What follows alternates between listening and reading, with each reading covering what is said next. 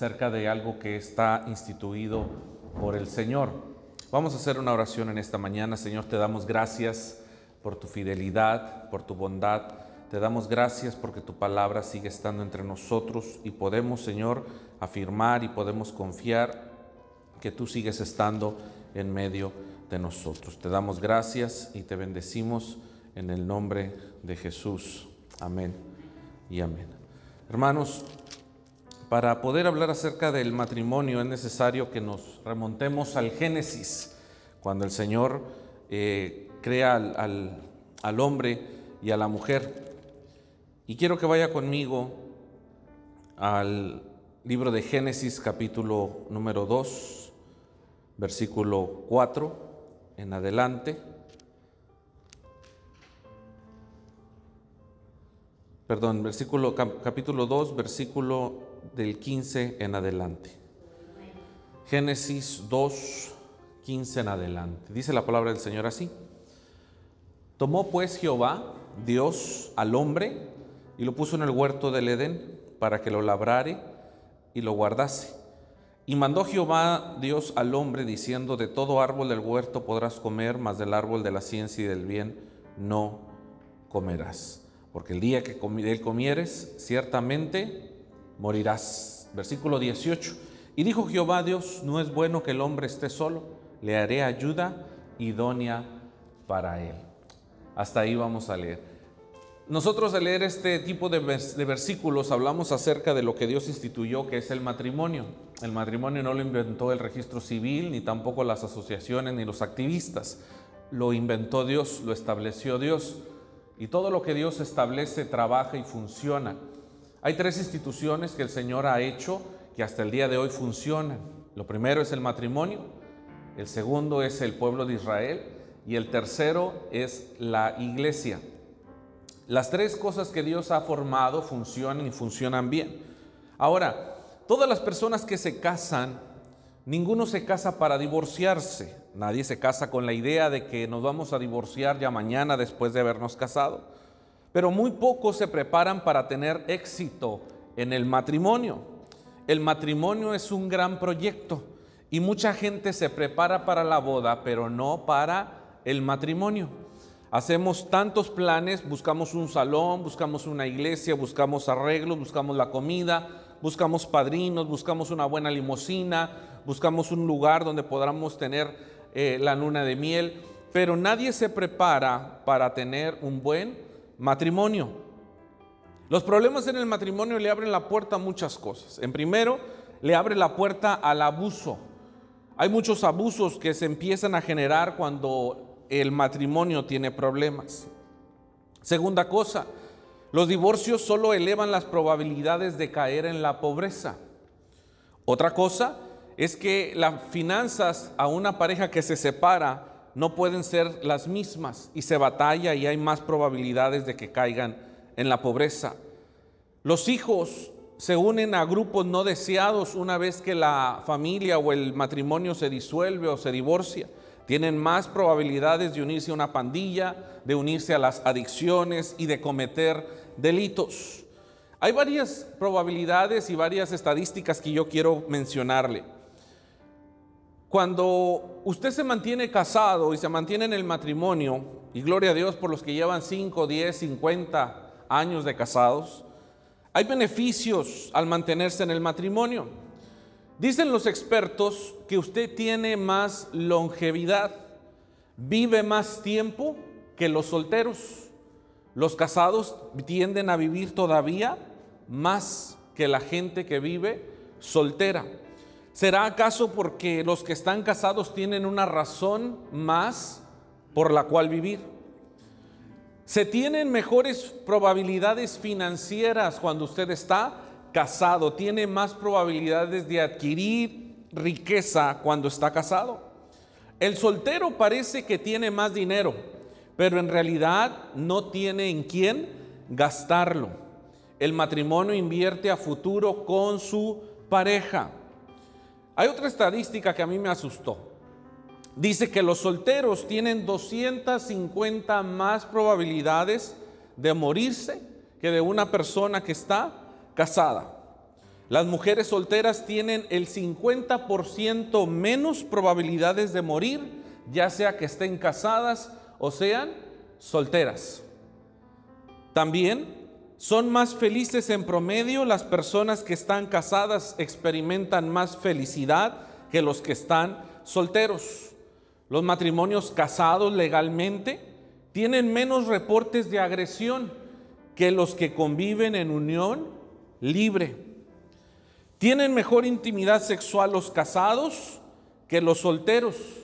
Y regularmente tienen más sexo los casados que los solteros. Si el matrimonio es tan bueno, ¿por qué entonces muchos fracasan? ¿Por qué a uno no les va bien? Hay dos respuestas. La primera es por mantener a Dios fuera del matrimonio. Y la segunda, por casarse por las razones equivocadas. En este día 14 de febrero, día de San Valentín, muchas parejas intentan restaurarse, perdonarse, Muchas parejas intentan volver a encender el fuego de la pasión, pero muchas de ellas van a fracasar mientras Dios siga estando fuera del matrimonio y se hayan casado por las razones equivocadas. Hay varias razones por las cuales la gente se casa. La primera, para evitar la soledad. Mucha gente quiere casarse para no estar solo, para no quedarse solo. Y el problema es que esa no es la razón por la cual uno se casa. Si usted no quiere estar solo, las personas que no se han casado y, quieren casarse para no estar solos, van a cometer un error. Dicen los expertos que es mejor comprarse una mascota porque le va a causar menos problemas que a que se case por la soledad. Pero yo quiero compartirle algo que a veces no hemos entendido. Y se encuentra ahí en el mismo capítulo 2, versículo 18. Dice así, y dijo Jehová Dios, no es bueno para el hombre que esté solo, le haré ayuda idónea para él. Muchos piensan que Adán tenía depresión porque se encontraba solo. Y el Señor dijo, ten, te voy a dar compañía para que tengas con quien jugar al dominó, para que tengas con quien jugar a la pelota, para que te haga compañía. Y no es así. Adán no sufría depresión. Adán no sufría ansiedad. Cuando el Señor le dice que no era bueno que estuviese solo, el siguiente versículo dice, y le haré ayuda idónea para él. ¿Y por qué le da una ayuda? Porque tenía trabajo en el huerto del Edén. La mujer no es para tener compañía, es para que le ayude a cumplir el propósito de Dios en la tierra. Muchos pensamos que es para no estar solos.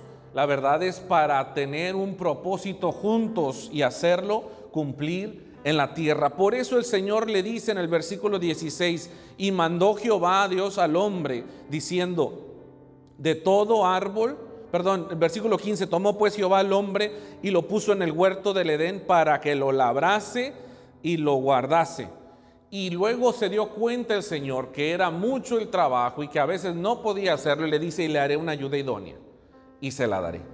Así es que cuando usted escuche la idea de que el hombre o la mujer se tienen que casar para estar solos, no es la razón correcta para casarse. Otra de las razones erróneas por las cuales la gente se casa es para justificar el sexo, para tener intimidad, pero no es la razón original del matrimonio. Entonces, entenderemos que habrá tiempos en el matrimonio en el cual no se tiene intimidad. ¿Y qué va a pasar? Entonces se van a divorciar. Porque el sexo, la intimidad no es la razón número uno para casarse en el matrimonio. Porque llegará el tiempo en el cual ya no podrán tener sexo. Llegará tiempo en el cual no se puede tener intimidad. Hay tiempo de consagración, hay tiempo de santidad, hay tiempo de enfermedad, hay tiempos de separaciones prolongadas. ¿Y qué va a hacer si la razón por la cual se casó es el sexo? Obviamente no le va a funcionar el matrimonio. Tercer cosa, el procrear hijos. Por mucho tiempo la iglesia tradicional decía que eh, la intimidad era con la única ocasión de tener hijos.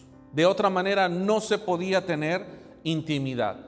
Pero la idea del matrimonio no es solamente para crear hijos o procrear hijos.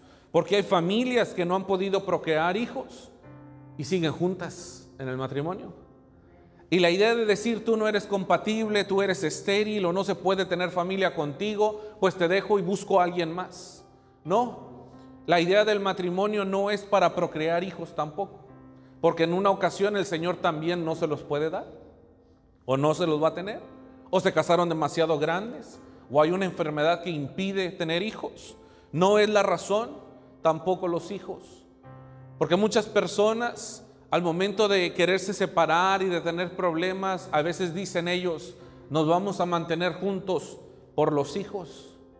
Pero el problema es que llega el tiempo en que los hijos se casan, en que los hijos se van y se mira el cónyuge al otro después de 40 años de casado, 30 años de casado, 20 años de casado y dicen, ¿por qué estamos juntos tú y yo si ya no los hijos no están? Y dicen, es cierto, nos unimos solamente por los hijos, vamos a divorciarnos, a separarnos porque ya no tenemos hijos para criar. No es la razón los hijos tampoco. Existen dos parejas diferentes, aunque es la misma, los que vivían dentro del Edén y los que ya no viven dentro del Edén. Cuando Adán y Eva vivían dentro del Edén, eran uno solo. Tenían tareas limitadas los dos tenían una relación con Dios. El trato mutuo entre ellos era distinto. Tenían la bendición de Dios. Hay un modelo a la imagen y a la semejanza de Dios en lo moral. Cuando veían a su esposo o a su esposa, Adán al ver a Eva podía ver a Dios. Y Eva al ver a Adán podía ver a Dios también, verlo reflejado en su vida. Cuando usted ve a su esposo o a su esposa, ¿qué es lo que usted ve? Decía un hermano, yo veo pura maldad, hermano. No, la idea es que usted pueda mostrar la pareja dentro del Edén como vivía Adán y Eva. Ahora, en ese tiempo no había vergüenza, estaban desnudos, eran transparentes los unos a los otros. Esa misma pareja, Adán y Eva, dentro del Edén era una, después del pecado, después de pecar, fuera del huerto, se convierten en otra pareja. Ahora cada quien puede ir por su lado. Ahora se les ha multiplicado el trabajo. Ahora no tienen una relación con Dios. Ahora están desnudos y hay que taparse y hay que ocultarse y ocultar las cosas. Los resultados son diferentes porque trabajan y trabajan y trabajan y no les da resultado porque la bendición de Dios no está con ellos. Hay dolores en la mujer al dar a luz. No darás a luz a nada sin que no lo sufras. Ahora todo tendrá algo de dolor. La mujer quiere controlar y el hombre quiere dominar. La Biblia dice que el Señor le dijo, tendrás un Señor y será tu esposo. En el huerto del Edén no era necesario que el hombre se enseñorease de la mujer, porque tenía también su voluntad para elegir pero ahora tiene un Señor al cual ella tiene que rendirle cuentas. Es por eso que hay un conflicto tanto en quién controla o quién manda en el matrimonio. La mujer, por lo general, a veces la manipulación, los berrinches, el abstenerse del sexo. La mujer vive con culpabilidad dentro de su vida, se siente culpable de todo. Si el hombre puede ayudar a la mujer a ser libre de la culpabilidad, es quitarle las cargas y la culpa que la mujer muchas veces se echa sobre sí. Cuando hay una infidelidad, la mayoría de los hombres, cuando uno los confronta, dice, pues es culpa de mi esposa, porque no me atiende, porque no me da cariño, porque no me da amor. Rara vez he visto a un hombre que haya engañado a su esposa y venga y me diga, pastor, yo lo hice porque soy un sinvergüenza. No lo va a encontrar. Encontrará siempre alguien que le eche la culpa a los demás. Parte de la sanidad de la mujer es quitarle la culpa. Adán le dijo delante de Dios que por qué había pecado y le dijo, pues la mujer que me diste. Y Eva dice, pues fue la serpiente. Y la serpiente ya no ayudó a quien echarle la culpa, ¿verdad? El hombre también tiene una frustración por su poco fruto en el trabajo. La Biblia dice que el Señor le dijo, y con el sudor de tu frente ¿sí? Comerás el pan. Algunos lo han malinterpretado y dicen con el sudor del de enfrente para tratar de ganarle el pan. La verdad es que el hombre también tiene frustraciones después de la caída en el Edén. Nunca es suficiente para satisfacer a una mujer. El hombre siempre vivirá trabajando y tratando de esmerarse, pero nunca podrá satisfacerla materialmente y por eso el hombre muchas veces se frustra. Muy pocas mujeres le echan porras al esposo. Cuando viene del trabajo cansado, probablemente lo que más encuentra son pleitos. Pero rara vez ves a la mujer echándole porras al esposo, diciéndole, amor, vamos a demostrarle a mi mamá que estaba equivocada. Yo sé que tú puedes. Hoy no se dieron las ventas, pero mañana tal vez sí se van a dar. Tiene que echarle ánimos al esposo. Fuera del huerto caminaban con vergüenza delante de Dios. Y es que es la misma pareja, pero en un momento estaba dentro de la voluntad de Dios y en otra fuera del huerto del Edén. ¿De qué, de qué idea usted desea vivir? ¿Dentro o fuera de la bendición de Dios? La bendición de Dios estaba dentro del Edén. Yo quiero que usted asimile con la persona con la cual usted se casó.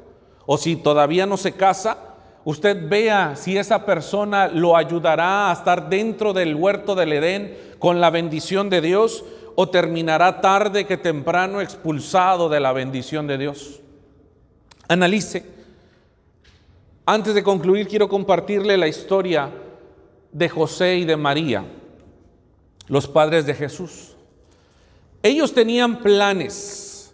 Todos cuando nos casamos tenemos planes comprar una traila, comprar un carro, comprar una casa, comprar un terreno. Todos tenemos planes cuando nos casamos. Pero ellos son el vivo ejemplo que no todo lo que se planea funciona. Ellos tenían su plan, se habían comprometido, se iban a casar dentro de un año, tenían todas las cosas listas y perfectamente planeadas. Aquel hombre se había ido a trabajar, la había desposado, se había comprometido.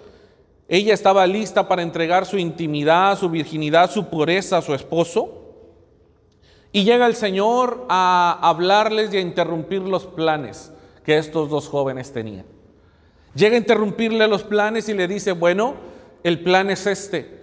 Tú vas a servir como un instrumento, como un vaso, y el redentor del mundo vendrá a nacer dentro de ti. Será engendrado por obra del Espíritu Santo darás a luz a mi hijo y la boda de ustedes o la intimidad o los planes que tengan vendrán a ser después de que yo cumpla primero el propósito que tengo en la tierra. Cualquiera le diría, Señor, permíteme, pero nosotros como esposos tenemos un plan y nuestro plan va primero antes que el tuyo. Pero no encontraron esa respuesta con José y con María sino que María dijo que se hiciera la voluntad del Señor. Tenía José que alimentar y mantener a un hijo que no era suyo. Si la razón era la soledad, o tener hijos entre ellos, o tener mucha intimidad, esto tendría que pasar a segundo plano porque tendrían que darle prioridad y darle luz al propósito de Dios primero. José educó como si fuera su hijo, lo crió como si fuera su propio hijo.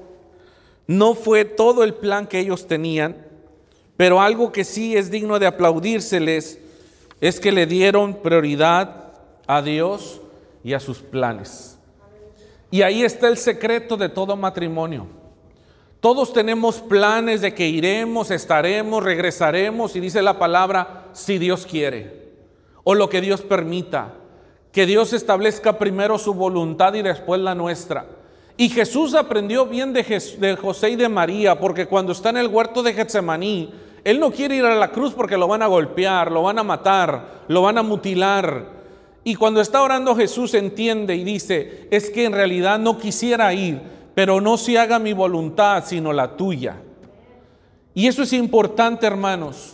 Cuando en nuestro matrimonio dejamos que el propósito de Dios se cumpla por encima de los propios, entenderemos el propósito por el cual estamos unidos. No es para hacernos ricos, no es para no estar solos, ni los hijos son la razón por la cual estamos juntos. Tampoco la intimidad es para dar a luz al propósito de Dios en la tierra. Dios tiene un trato especial contigo que eres esposa, contigo que eres esposo, para hacer algo en esta tierra. Los hijos pasan a segundo término. A veces no podemos entender esto. Cuando entendemos que es importante poner a Dios primero por encima de los hijos, sabremos y viviremos una vida digna y plena de lo que Dios quiere hacer con nosotros. Dios le concede un hijo a Abraham, y ya voy a terminar, no sé si Leo me ayuda con el piano. Le concede un hijo a Abraham. Hay una pareja de ancianos, estériles por lo menos ella, que no puede tener hijos, pero siguen juntos hay una promesa de Dios para ellos. Están viejos, están cansados, no tienen la misma fuerza de antes, pero siguen juntos. Y dice la Biblia que Dios le promete darles un hijo y les da un hijo llamado Isaac. Isaac ya tiene su edad, tiene 8 o 12 años y va con ellos caminando y va conociendo que Dios tiene un plan. Él sabe que Él es un milagro de parte de Dios. Y llega un día en que Dios le dice a Abraham, dame a tu hijo sacrifícame a tu hijo. Hoy Abraham le pudo haber pensado dos, tres veces, pero Abraham dijo, sí te lo doy. Yo sé que parece algo de locos. ¿Cómo le vas a dar tu único hijo si tanto trabajo te costó o si fue por gracia de Dios? Abraham sabía que Dios tenía el poder para pedirle lo que él quisiera porque él vivía bajo el propósito de Dios. Dios le había prometido grande descendencia y dijo, si entrego a mi hijo, ¿cómo le iré a hacer? Pero él tenía completa fe y no dudó en que Dios era fiel en completar el propósito en él con o sin hijo. Esto es poderoso. Porque Dios cumple sus propósitos en nosotros con o sin dinero. Dios cumple sus propósitos con nosotros con o sin recursos. Dios cumple sus propósitos en nuestra vida en medio de la escasez en medio de la enfermedad, en medio de la soledad, en medio de la angustia, Dios cumple su propósito en nosotros. Y Abraham entrega a su hijo y está a punto de matarlo, de degollarlo. Y viene un ángel y le dice, detente. Ya nos dimos cuenta que a ti te interesa más agradar a Dios que tus propios hijos. Isaac se dio cuenta de que tenía un padre que amaba más a Dios por encima de él. Qué tremenda enseñanza. Como padres, como matrimonios, tenemos que dejar que Dios esté dentro del matrimonio, dentro de la familia, por encima de los hijos, por encima del trabajo, por encima de la salud, por encima del dinero. Dios es primero y después nosotros. Muchos matrimonios fracasan porque viven para sí, porque quieren solamente pasarla bien, porque tienen planes ambiciosos y Dios los bendiga, pero Dios quiere estar dentro del matrimonio para poderlo bendecir. Si usted está casado o lo estuvo en su tiempo, Dios muestra su amor con nosotros a través del cónyuge, a través de la pareja, a través del esposo, a través de la esposa. Es una bendición estar casado. Es una bendición tener a alguien que está contigo, dice la Biblia, que pueden resistir cuando viene un ataque entre dos que siendo uno. Y que si uno se cae, el otro lo levanta. Que si uno tiene frío, el otro lo cobija y le da calor. El cordón de tres dobleces no se rompe fácilmente. Y es que entre dos hacen equipo.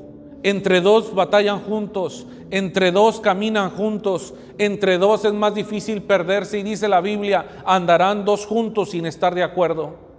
Hay un acuerdo entre usted y su esposo, entre usted y su esposa, que hace que la bendición de Dios venga sobre usted. Cuando usted ore con su esposo, cuando usted ore con su esposa, dígale al Señor que se haga tu voluntad en nosotros y no la nuestra. Señor, cumple tu propósito en nuestra vida por encima de nuestros planes, por encima de nuestros deseos, por encima de nuestro sentir, por encima de lo que queremos hacer nosotros. Que tu voluntad venga a cumplirse primero sobre nuestras vidas. La bendición de Dios empezará a fluir. Ya para terminar, el huerto del Edén en realidad no era de Adán era del Señor. Ellos simplemente lo administraban, lo labraban, lo guardaban, lo cuidaban. A nosotros como matrimonio Dios nos ha dado un huerto del Edén. Nos ha dado un pequeño huerto, es su familia, son sus hijos, son sus nietos, es su casa. Y ese huerto tiene que ser un huerto bendecido, donde Dios se pasea, donde Dios viene y tiene comunión con nosotros. Ese huerto es un huerto de bendición. Es un huerto donde Dios dice, puedes comer de todos los árboles menos de uno. Y mucha gente se enfoca en lo que Dios dijo que no hicieran, pero en realidad había miles de árboles que podían disfrutar. En la vida cristiana, mucha gente nos tacha de que no podemos beber alcohol, de que no nos drogamos, de que no vamos a la fiesta, de que no le hacemos a la marihuana ni a la cocaína. Y son pequeñas, pequeños detalles que tal vez no hacemos pero tenemos todavía más bendición en el huerto que lo que no tenemos. Tenemos paz, tenemos tranquilidad, tenemos gozo, tenemos a su espíritu, tenemos su palabra, tenemos la bendición de la promesa de la vida eterna, tenemos el sacrificio de Cristo, tenemos la ayuda del Dios omnipotente. No estamos solos, tenemos más cosas que disfrutar en el huerto que fuera de él. Dios quiere bendecir su casa, Dios quiere bendecir su matrimonio. Esta mañana yo lo quiero invitar a que se ponga de pie y vamos a hacer una oración juntos a Dios. Gracias te damos Jesús. Te bendecimos y te honramos porque tú eres nuestro Dios todopoderoso. Te bendecimos Señor en esta mañana porque tú has bendecido a los matrimonios que nos escuchan a través de las cámaras, que están aquí reunidos y oramos para que la bendición tuya venga sobre ellos. Oramos para que tu presencia, Señor, siga ministrando y siga llenando nuestros corazones. Te bendecimos, te damos gracias, porque hasta ahora hemos podido caminar adelante de la mano del esposo y de la esposa. Oramos para que esta mañana sea una mañana donde la bendición tuya descienda. Te honramos y te bendecimos en el nombre de Jesús. Amén y amén. Esta mañana vamos